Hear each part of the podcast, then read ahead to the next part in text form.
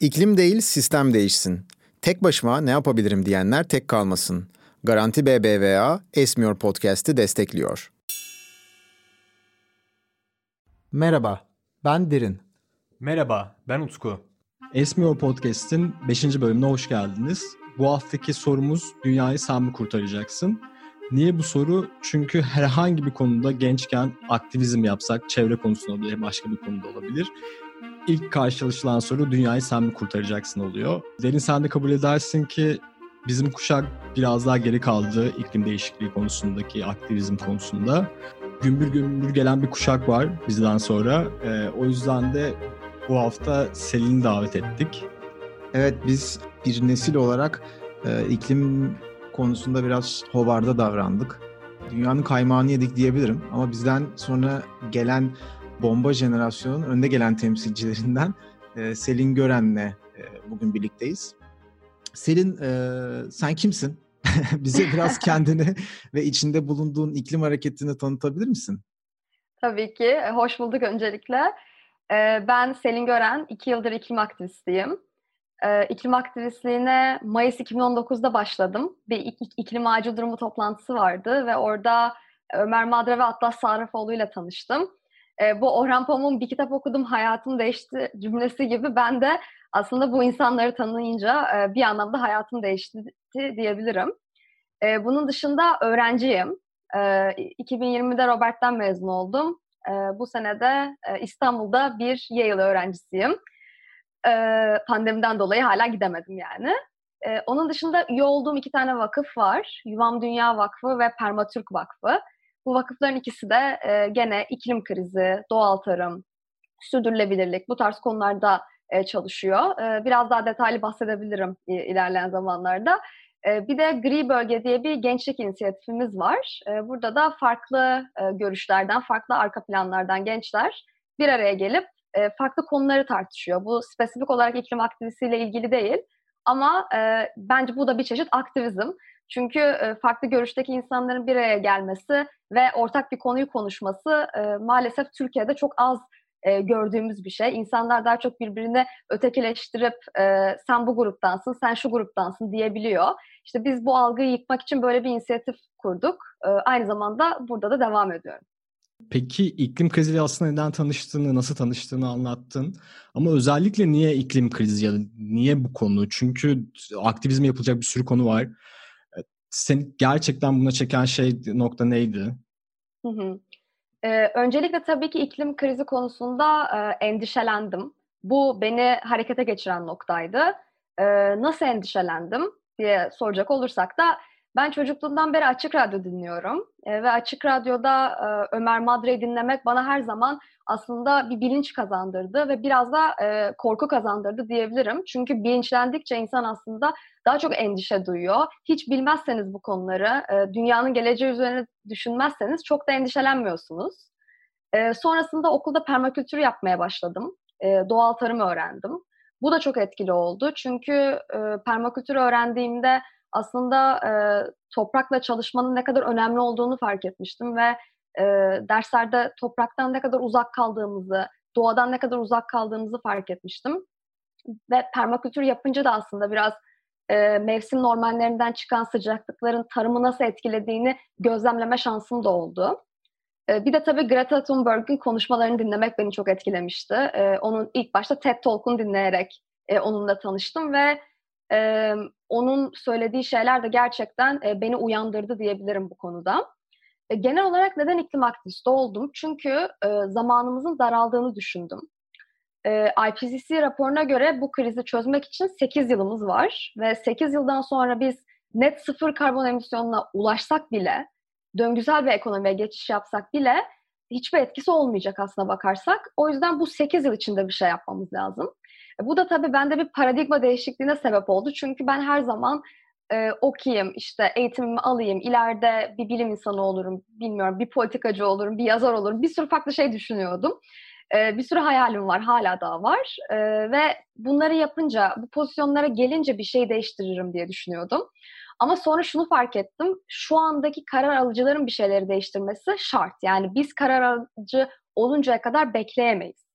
E, bunu fark ettiğimde de dedim ki hani bu 8 yıl içinde bir şey yapmamız gerekiyor. Şu anda ne yapabilirim? Şu anda benim elimden gelen e, bunu protesto etmek, bu konuda bilinç yaratmak, karar alıcılarla konuşmak. İşte bu da iklim aktivistliğine e, geliyor zaten bunu söylediğimizde. Böyle düşünerek de işte e, dedim ki madem öyle bu yaşımda hani iklim aktivistliği yaparak ben bu mücadeleye katkı sağlayayım. Ee, orada şimdiki karar alıcılardan bahsettin. E, şimdiki karar alıcılar ve sen farklı e, nesillerdesin, farklı jenerasyonlardasın ve e, iklim değişikliği belki de nesiller arasındaki iki, yani iletişim kopukluğunun en fazla olduğu yer. Umarım sen 2100 yılını görebiliyor olacaksın. Ama çok büyük bir ihtimalle eğer genetik veya biyolojik araştırmalarda olağanüstü bir değişiklik olmazsa mevcut karar alıcılar 2100 yılını göremiyor olacak diye tahmin ediyorum. O yüzden sen senin çok daha farklı beklentilerin, çok daha farklı önceliklerin var. Ve e, bu yüzden de bu iklim değişikliği iletişim kopukluğu yani nesiller arasındaki iletişim kopukluğunda en büyük sorunlardan biri gibi geliyor açıkçası bize. E, peki şimdi kendi jenerasyonunu sana soralım. Z jenerasyonu diye adlandırılan bir jenerasyona sen e, bağlı bulunuyorsun. E, iklim jenerasyon, iklim krizi Z jenerasyonu için nasıl bir noktada?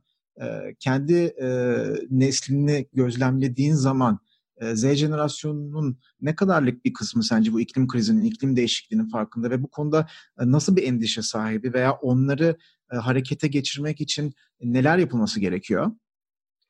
Kesinlikle bence büyük bir iletişim kopukluğu olduğu doğru jenerasyonlar arasında. Özellikle iklim krizi konusunda. Çünkü tabii ki Z jenerasyonu bu konuda daha endişeli. Sizin de söylediğiniz gibi e, bu bizim geleceğimiz olacak. Bizim geleceğimiz olacağı için de herkes tabii ki çok daha endişeli ve e, gençlerde çok büyük bir bilinç olduğunu düşünüyorum bu konuda. E, çünkü e, bizim hareketimiz sadece İstanbul, İzmir, Ankara gibi şehirlerde aktif değil. Adıyaman'da, Hatay'da, Gaziantep'te e, birçok farklı şehirde aktif ve e, bu yüzden bunu gözlemleme fırsatı da buldum.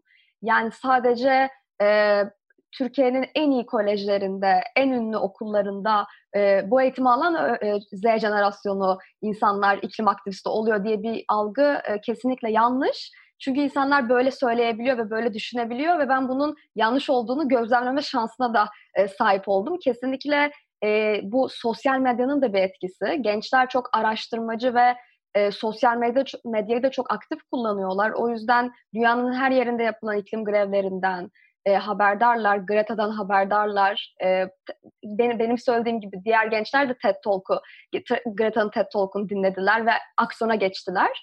O yüzden Z jenerasyonu gerçekten e, bu konuda en bilinçli jenerasyon diyebilirim. E, ve tabii ki burada küresel hareketin gücünü de hatırlamamız lazım. Çünkü bu hareket global bir hareket. Dünyanın her yerinden e, genç iklim aktivisti arkadaşımız var ve işte burada da yine sosyal medyayı çok iyi kullanıyor olmamızın e, bir etkisi var. Çünkü biz grevlerimizi e, her ne kadar şu anda tamamen sosyal medyaya bağladık aslında her şeyi. Çünkü sokağa çıkamıyoruz, grev yapamıyoruz ama sokağa çıkarken bile gene de sosyal medyayı kullanarak bir şeyleri duyuruyorduk. O yüzden e, bu da tabii Z jenerasyonunun çok güzel yaptığı bir şey olduğu için bence aktivizmimize de katkı sağlıyor. Ee, biz... Selin, e, hiç bilmeyenler için grev, iklim grevi ne, nedir? Ne yapıyorsunuz? Ee, iklim grevi dediğimiz aslında biz e, belirli günler belirli, belirliyoruz global olarak. Bütün dünyada bir o bir iklim hareketliliği günü oluyor ve o gün içinde e, normal şartlarda pandemi olmadığında e, pankartlarımızı yapıp sokağa çıkıp e, iklim aksiyonu için işte sloganlar atıyorduk, şarkılar söylüyorduk, e, hep beraber yürüyorduk ve yetişkinleri de davet ediyorduk bu grevlere. E, tabii o gün bizim için en önemlisi basının oraya gelmesi oluyordu. Çünkü basın oraya geldiğinde bize, bizle röportaj yapıyordu.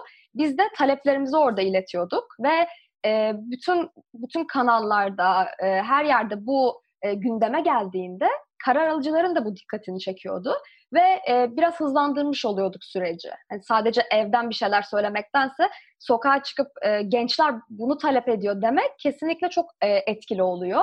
O yüzden pandemi tabii bizi bu konuda biraz e, yavaşlattı diyebilirim. Ama tabii ki yine grev e, kelimesini kullandığımızda hani şunu da unutmamak lazım. Biz bütün grevlerimiz için izinlerimizi alıyorduk vesaire. O yüzden e, hatta Kadıköy'de 20 Eylül'de yaptığımız grevde e, polisler e, gelip gerçekten hani diğer insanlar müdahale etmesin işte bir aksilik çıkmasın diye gelmişlerdi yani tam tersine hani durdurmak yerine tam tersine e, monitör etmek için gelmişlerdi yani. O yüzden hani hepsi izinler dahilinde olduğu için e, bazı insanlar hani bu tam olarak grev değil diyebilir mesela ama bizim oradaki amacımız zaten e, grevden kastımız yani karar alıcıların dikkatini bu krize çekmek en basit tanımıyla. Burada aslında ben de bir ekleme yapacaktım. Grev kelimesinin belli kesimlerde böyle negatif bir konotasyonu olabiliyor. Ee, ama bu iklim hareketi yani grevi kelimesinin kullanılması herhalde o anda ne yapıyorsak işte okula gidiyorsak okulu bırakıyoruz. E, zamanımızı buna ayırıyoruz ve evet. olağanüstü rengarenk e, heyecanlı kıpır kıpır bir ortam. Evet. E, hani ben de onu bir e, eklemek istedim. Evet yani 20 Eylül benim de hayatımın en güzel günlerinden biriydi yani 20 Eylül 2019 grevi. Böyle herkesin bir araya gelmiş olması ve ortak bir amaç için e, şarkılar söylemesi çok güzeldi yani. Çok güzel bir andı bence. E, bir de bu şey konusuna da inmek istiyorum. Üst jenerasyonların e, bu konuda biraz daha e, bilinçsiz ya da bilinçsiz demeyelim de biraz daha aksiyon almaktan uzak olması diyelim. E, bunun da sebebi şu, üst jenerasyonlar genelde e, iklim krizi 10 yıl sonra e, gelecek. Nasıl olsa beni etkilemeyecek. İşte senin de dediğin gibi e, ben zaman o zaman belki yaşamam bile gibi düşünebiliyorlar. Ama şu konuda bilimsel olarak yanılıyorlar. Yani tabii ki e, alt jenerasyonları düşünmemeleri zaten e, etik olarak e, kötü bir şey ama bilimsel olarak da yanlış bir şey söylüyorlar. Çünkü iklim krizi zaten burada ve e, zaten bizi etkiliyor. E, şu anda dünyada eş zamanlı çıkan yangınlar, depremler, kuraklık, soy tükenen canlılar. Yani aslında iklim krizinin yansımalarını biz yıllardır görüyoruz. O yüzden 10 yıl sonra gelecek bir şey değil. Yani o yanlış bir algı. E, sadece önlem almazsak daha da hızlanacak. Yani bizim e, 8 yıl, 10 yıl gibi kelimeler kullanmamızın anlamı bu. Yoksa yetişkinleri etkilemeyecek diye bir şey kesinlikle yok. O yüzden yetişkinlere sesleniyorum. E, genç jenerasyonları düşünmüyorsanız bile, e, kendinizi düşünüyorsanız bile gene de aksiyon alın. Çünkü bu kriz hepimizi etkileyecek. Ee, çok çevremden duyuyorum. Çok da duyarsız olmayan sosyal konuları arkadaşlarımdan, benim kuşağımdan. Hani 30 yaş üstü ya da daha e, fazla. Belki böyle e, buna ageizm de diyebilirsin e, size olan yaklaşımlarına. Az önce söylediğin için, onlara seslenerek söylediğin için bu soruyu sormak istiyorum. Bazen bu genç aktivist arkadaşların tavırlarının çok sert, işte çok böyle üstenci, e, çok doğrucu, politik doğrucu e, şekilde olduğunu söylüyorlar ve e, normalde söylenenleri kabul etseler bile direkt söylenenleri takip etmek istemiyorlar ya da tavsiyelere uymak istemiyorlar.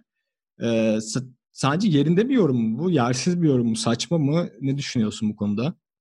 E, bence yersiz çünkü şöyle e, iklim aktivistleri arasında da farklılıklar var. Yani şu da yanlış bir şey oluyor. Mesela bütün iklim aktivistleri Greta gibi konuşmuyor, Greta gibi e, davranmıyor. Bu yani hepimiz özel insanlarız, farklı insanlarız. O yüzden iklim aktivisti olunca herkes aynı şekilde konuşacak diye bir şey yok. Mesela ben kendimden örnek vermem gerekirse benim konuşmalarım genellikle e, Greta'nınki kadar direkt ve suçlayıcı e, olmuyor. Ama bu e, yani Greta'nın konuşması tabii ki e, kitleleri yani milyonlarca insanı e, ay- ayağa kaldırmış ve fark yaratmış konuşmalar. O yüzden hangisi daha iyidir gibi değil de daha çok bence bu karakter özelliği ve yaklaşım meselesi. O yüzden bütün iklim aktivistleri e, aynı şekilde konuşmuyor tabii ki. Ama Greta'ya baktığımızda Greta'nın çok da e, önemli bir özelliği var. Asperger sendromu var Greta'nın. Ve e, Greta'nın kitabını okumuştum ben. Kimse Değişim Yaratmak için Küçük Değildir kitabının ismi de. Ve orada e, Asperger sendromunun onun için bir hediye olduğundan bahsediyor. İnsanlar buna belki bir e, hastalık veya sorun olarak e, bakabilir. Ama Greta diyor ki e, bu hastalık e, sayesinde, yani onu bir hastalık olarak görmüyor. Diyor ki bunun sayesinde ben Greta oldum. Çünkü e, bir konuya aşırı derecede takıntılı şekilde e, yoğunlaşma e, imkanını bana gene bu sendrom verdi ve bu kadar direkt konuşması, işte bu kadar mimiklerini kullanması hep sendromundan kaynaklı. İnsanlar rol yaptığını düşünüyor ama Greta e, kesinlikle rol yapmıyor. Sadece e, çok hassas bir insan ve e, çok etkileniyor e, iklim krizi veya e, gelecekteki bu olaylardan inanılmaz etkileniyor ve etkilendiğini de çok e, direkt bir şekilde gösteriyor. Çünkü Asperger sendromunda e, his de saklayamıyorlar. Yani böyle bir rol yapma veya ben bu hissimi göstermeyeyim gibi bir şey de kesinlikle olmuyor. E, bu da aslında Greta'nın e, en büyük özelliklerinden biri ve Greta'nın başarısında da çok önemli bence. Çünkü Greta bu kadar tutkulu, bu kadar direkt e, konuşmasaydı, bu kadar dürüst olmasaydı bence insanlar e, onu bu kadar idol olarak da benimsemezdi. O yüzden bence eleştiriler yanlış çünkü gerçekten daha e, sıradan konuşan bir insan e, çıksaydı oraya, bu kadar duygulu konuşmayan bir insan e, çıksaydı bence e, biz gençler olarak bu kadar e, harekete geçmezdik. Yani Greta çok etkileyici e, bir insan olmasının arkasında yatan sebep gerçekten de o direkt ve e, hiçbir şekilde e, ha, hayır kabul etmeyen ve böyle böyle yapacaksınız diyen o söylemi bence gerçekten çok güçlü. Yani en azından gençleri çok etkiledi bu söylem. Garanti BBVA, kurucusu olduğu SALT'ın iklim değişikliğinin etkilerine dikkat çekmeyi amaçlayan bu son şansımız mı gösterim programını destekliyor. 7 farklı ülkeden belgesel filmleri bir araya getiren 2024 seçkisi 29 Şubat ila 24 Mart tarihlerinde Salt Beyoğlu'ndaki açık sinemada ve saltonline.org'da izleyicileriyle buluşuyor. Gösterimleri kaçırmayın. Detaylı bilgi için saltonline.org'u ziyaret edebilirsiniz. Greta'dan tabii biraz bahsetmiş de olduk. O zaten ortaya çıkmasaydı belki bu podcast de şu anda olmayacaktı. Yani bunu kabul edelim. Greta bazı röportajlarında yani bir sonraki soruya bağlamak için Greta bazı röportajlarında şeyden bahsediyor. Yani ben dünyadaki bütün politikacılarla konuştum. Zaten e, biliyoruz işte Merkel'le konuşmasını, Justin Trudeau'yla konuşmasını, Donald Trump'la konuşmasını e, canlı olarak bile izleyebildik. Ve şunu söylüyor yani hiçbir politikacı benim ne söylediğimi içten anlamıyor. Ama benim yanımda bulunmak istiyorlar ki gençleri etkileyebilsin. Çünkü Z jenerasyonunun çok büyük bir gücü var. Şimdi Türkiye'ye bakarsak 10 gelecek 10 yılda 13 küsür, 15 e, yılda ise 19 küsür milyon genç seçmen havuzuna dahil olacak. İlk defa oy verecekler. Birçok partinin bu gençleri etkilemeye çalıştığını görüyoruz. İşte rap yapan e, parti başkanları falan bile oldu. E, yurt dışında da durum benzer ve birçok analize baktığımız zaman gelecek 15 yılda bu Z jenerasyonu da seçmen havuzuna dahil olmasıyla birlikte çok yoğun bir yeşil dalga olacak diye öngörülüyor. Ama Türkiye'de iklim konusu çok net bir politik görüşte vücut bulamadı. E, sen bizdeki durumu nasıl değerlendiriyorsun? Ee, kesinlikle bence de gelecek e, yıllarda yeşil politikalara göre oy verme trendini göreceğiz. Ben de böyle düşünüyorum. E, o yüzden e, dediğin gibi partilerde bu konuya vurgu e, artıyor son zamanlarda. Tabii ki e, bir Almanya'daki e, güçlükte değil. Almanya'da mesela Yeşil Parti şu anda üçüncü en önemli parti e, falan diyebiliriz. E, Türkiye'de tabii ki durum böyle değil ama Türkiye'de de çok büyük bir artış var bence bu konuda. Mesela yeni daha yeni kurulmuş bir parti olan Deva Partisi de e, Yeşil Yeni Düzen planları hazırlıyor ve e, yaptıkları konuşmalarda dinlediğim kadarıyla çevre sorunlarına vurgu yapıyorlar. Ama tabii ki sözlerinde ne kadar samimi olduklarını e, ilerleyen zamanlarda göreceğiz. E, tabii Türkiye'de bunun en e, bence samimi ve en gerçek örneği Yeşil Yeşiller Partisi ve Yeşiller Partisi de geçtiğimiz Eylül ayında kuruldu. O yüzden tabii pandemiye rastladı. O yüzden e, onların da e, ne kadar gücü olacak e, uzun vadede onu da göreceğiz. Dediğim gibi yani bu biraz gelecekte göreceğimiz bir şey ama şu anda e, bu konuda bayağı bir yükseliş var ve partiler buna vurgu yapıyor diyebilirim. Mesela bizde de görüşmek isteyen çok fazla parti oldu. E, görüştüklerimiz de oldu. E, daha çok işte çevre komisyonlarıyla vesaire. E, bize gerçekten neler yapmamız gerek diye soruyorlar. Yani böyle bir soruları var, bizi dinliyorlar vesaire ama e, sonrasında bir sonuç çıkmıyor. Diyaloğa açıklar aslında ama sonrasında somut bir e, adım atılmıyor. De, az önce Greta örneğinde dediğin gibi kon, bizi konuşmaya çağırıyorlar. Gelin burada konuşun, bize anlatın. Ne yapabiliriz diyorlar. Bu güzel bir şey, güzel bir adım. Ama devamı e, maalesef çok fazla gelmiyor. Mesela bir örnek vermek istiyorum burada. E, geçtiğimiz geçtiğimiz iki yıl içinde e, iklim aktivist arkadaşlarımızdan bazıları, e, daha küçük yaştakiler hatta Pekin Pakdemirli ile görüşmüşlerdi. Hı hı. Ve e, Paris İklim Anlaşması'nın meclisten geçirilmesini talep etmişlerdi. O birebir görüşerek yani. E, o da onlara şöyle cevap vermiş. İşte merak etmeyin ajandamızda bu konu çok yakında ilgileneceğiz, haklısınız demiş. Ama aradan bir buçuk yıl geçti ve hala bir gelişme yok bu konuda. Ee, yani sonuçta bir ay geçer, iki ay geçer ama bir buçuk yılda hani biraz uzun bir süre. Yani somut adımlar atılması lazım artık. Çünkü zamanımız gerçekten çok kısıtlı. Az önce söylediğim gibi.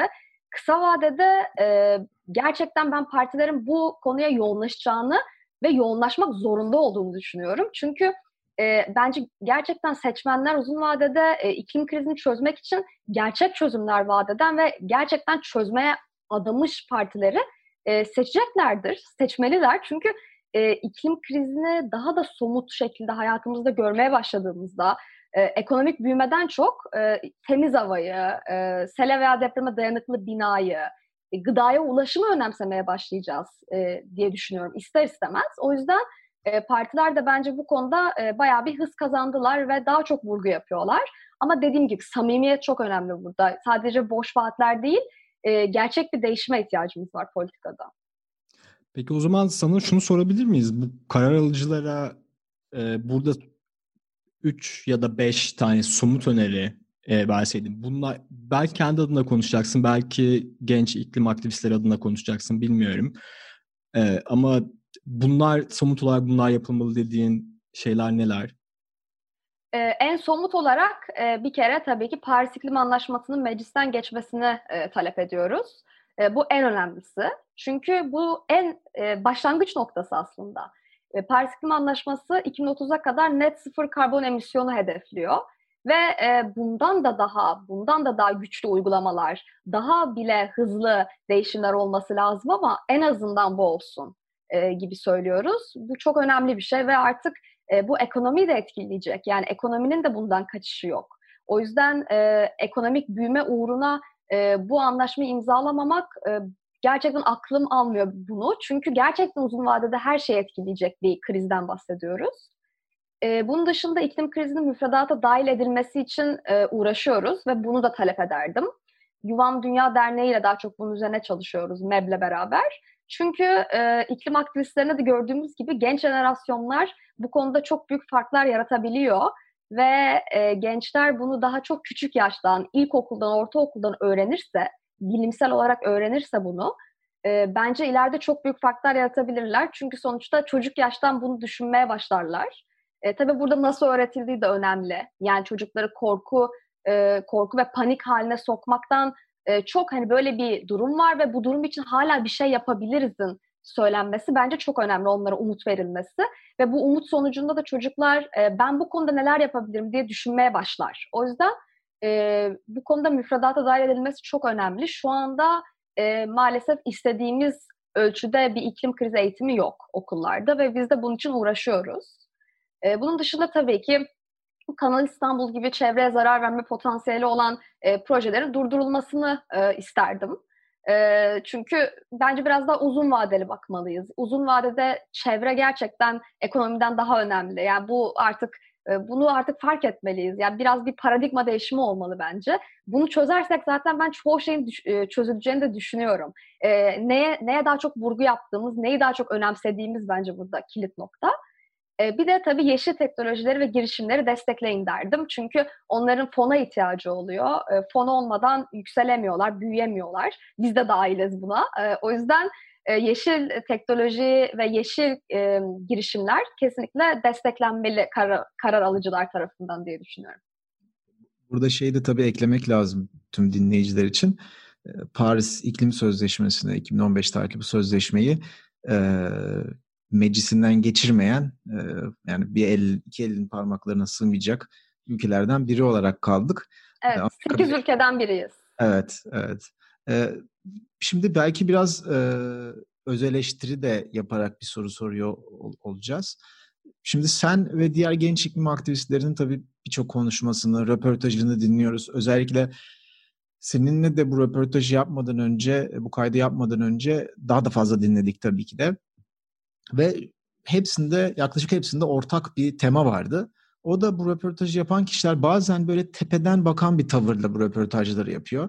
Ya bu dinlerken bu röportajları bizi bayağı rahatsız etti. Utku ile beni bayağı rahatsız etti. Ee, umarım biz bu şekilde tepeden bakıp Aa, aferin ya gençler de neler yapıyor gibi bir tavırda değil. Yani çünkü kesinlikle içimizden bunu hissetmiyoruz. Ee, gerçekten yol gösterici ve ilham verici olduğunuzu düşünüyoruz ve hatta yani en başından da söyledik yani Greta olmasaydı biz büyük ihtimal şu anda bu kaydı yapmıyor olacaktık diye. E, sen bu konuda ne düşünüyorsun? Nasıl hissediyorsun? Hı hı. Bir kere kesinlikle siz öyle yapmıyorsunuz. Ondan emin olabilirsiniz. E, bu evet bazen yaşadığımız bir şey. E, şöyle bir durum olabiliyor bazen. E, söylediğimiz şeylere vurgudan çok yaşımıza vurgu olabiliyor. Özellikle ben artık üniversiteye geçtim. 19 yaşındayım. O yüzden bende artık o kadar olmuyor. Sonuçta 19 yaşında bunu yapıyor olmak o kadar da tuhaf bir şey değil ama mesela Atlas Sarrafoğlu 13 yaşında bir iklim aktivisti ve onun bunu yaşadığını bayağı görüyorum. Yani bu yaşta wow neler yapmışsın inanmıyorum. Hep arkanızdayım çocuklar gibi bir söylem olabiliyor. E, bu da bence çok da doğru değil. Tabii ki e, bu yaşta bunu yapıyor olması evet çok etkileyici ama sonuçta e, sadece biz etkilemek için yapmıyoruz. Bir değişim talebimiz var. O yüzden e, çok etkilenmek güzel bir şey ama bir de gerçekten bu konuda bir değişim yaratma meselesi var. E, o yüzden e, yani o yaşının e, yaşından dolayı etkileyiciliğe odaklanmaktan çok bence söylediğimiz şeylere odaklanmak çok daha önemli. E, tabii ki biz mesela genç yaşta ilham kaynağı, kaynağısınız denmesi bizim için e, tabii ki çok güzel ve motive eden bir şey. Ama dediğim gibi sadece ilham almak değil aynı zamanda geleceğimiz için de e, yani bir değişim için çalışmanızı e, büyük insanların e, ve daha çok işte karar alıcıların özellikle e, bunu istiyoruz. E, aslına bakarsak 30 yaşında bir insan nasıl röportaj yapılıyorsa bizde de aynı şekilde yapılmalı bence. Çünkü e, söylediğimiz şeyler sonuçta yaşımızla alakalı olan e, durumlar değil. E, o yüzden bu bu konu bazen rahatsız edebiliyor. Ama e, çok fazla da e, yaşadığımız bir şey o kadar da değil. Yani e, bunu yapmayan, bu konuda çok duyarlı olan ve gerçekten söylediklerimize çok önem veren e, sizin gibi e, röportaj yapmak isteyen insanlar da mutlaka var. Hatta çoğunluk onlar diyebilirim. E, bu yorumu duymak bizi sevindirdi böyle yaklaşmadığımızı. Hani kaç yaşındasın diye başlamadık en azından soruya. Çok teşekkürler katıldığın için bu arada podcast'imize. Ee, ama bitirmeden tüm konuklarımıza sorduğumuz e, bir soru var. Böyle biraz işte ıssız bir adaya düşsen yanına alacağın üç şey ne olurdu tadında bir soru bu. Ee, yani kendi hayatında attığın adımlardan da hareket edebilirsin bu soru cevap verirken ama aslında biraz daha bizim Esmiyor e, podcast'ın hareketin içindeki insanlara biraz iklim kriziyle ilgili, mücadeleyle ilgili bir e, tavsiye vermek için Hı hı. Üç tane tavsiyen olsa ne olurdu? Yani benim gibi sıradan bir insan için e, bunun aktivizmini yapmayan belki ya da hayatında çok fazla bu konuyu irdelemeyen bir insan için üç tavsiyen ne olurdu? Ee, ilk olarak iklim aktivisti grupları destekleyin derdim. Çünkü e, iklim aktivisti olmak bana göre sadece e, hayatını bunu adamak demek değil. Yani e, biz mesela iklim aktivistiyiz e, ama aynı zamanda öğrenciyiz. Ama tabii ki biz zamanımızın büyük bir kısmını ayırıyoruz. Ama illaki iklim hareketine destek olmak için illaki e, bu şekilde yapmak zorunda değil insanlar bence. Kendi mesleklerinde e, de yapabilecekleri çok önemli şeyler var. E, sadece greve gitmekten bahsetmiyorum burada. E, mesela Banu Kanıbelli e, bir şarkıcı ve bizim için Fridays for Future için bir şarkı yaptı. E, ya da Levent Kurnaz bilimsel olarak bize destek veriyor. E, bu şekilde bir sürü örnek daha sayabilirim. Yani her meslek grubunda yapılabilecek bir şey var bu konuda. E, o yüzden iklim aktivisti grupları takip etmek, desteklemek, sosyal medyada da gerçek hayatta da e, desteklemek çok önemli bence. E, ikinci olarak iklim krizi konusunda e, okuyun, araştırın ve öğrendiklerinizi çevrenizdekilerle paylaşın derim. E, çünkü bence herkes bir influencer. E, yani düşününce Instagram'da 500 takipçisi olan birini mesela düşünelim. O da bir influencer çünkü o 500 kişiyi daha bilinçli hale getirebilir. Yani e, hepimiz çok güçlüyüz bu anlamda. Hepimizin çevresinde insanlar var ve e, bu gücü doğru kullanmak çok önemli bence. E, çevremizdekilerle okuduklarımızı, dinlediklerimizi, takip ettiğimiz iklim aktivistlerini paylaşmak e, çok önemli. Bu konuda insanlar e, aksiyona geçebilir bizim bu paylaşımlarımızdan sonra. Bir kişi bile bir sürü insanı etkileyebilir.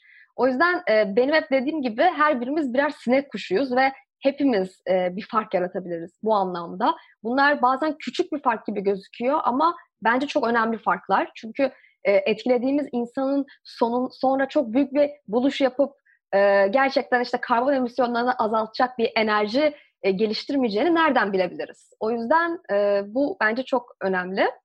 E, bir de tabii kolektif aksiyonların parçası olmanın yanı sıra bireysel değişimler de var e, e hayatımızda değiştirebileceğimiz. E, ekolojik ayak izimizi azaltmak e, bunların en önemlisi. Bunu yapmak için de et tüketimini azaltmak, uçmayı azaltmak vesaire bunları zaten artık hepimiz biliyoruzdur. Zaten pandemiden dolayı uçmayı azaltmak e, çok da zor olmasa gerek e, artık. E, tabii bir de yeşil sosyal girişimleri desteklemek burada önemli. E, onlardan alışveriş yapmak, e, onları elimizden geldiğince desteklemek çok önemli bence. Çünkü e, o tarz o tarz desteklerle onlar ayakta duruyorlar ve büyüyorlar. E, bunlar aslında çok küçük adımlar gibi gözükebilir ama bence e, başka insanlara da ilham olması açısından hayatımızda yaptığımız değişiklikler de önemli.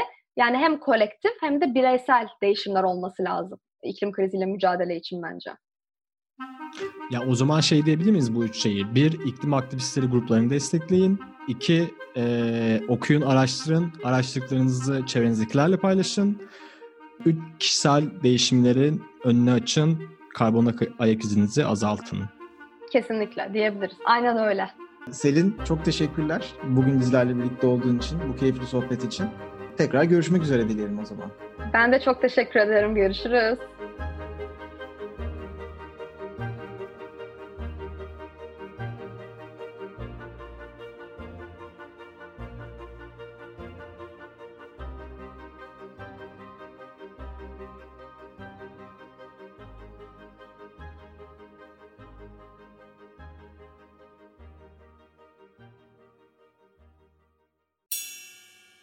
İklim değil sistem değişsin. Tek başıma ne yapabilirim diyenler tek kalmasın. Garanti BBVA Esmiyor Podcast'i destekliyor.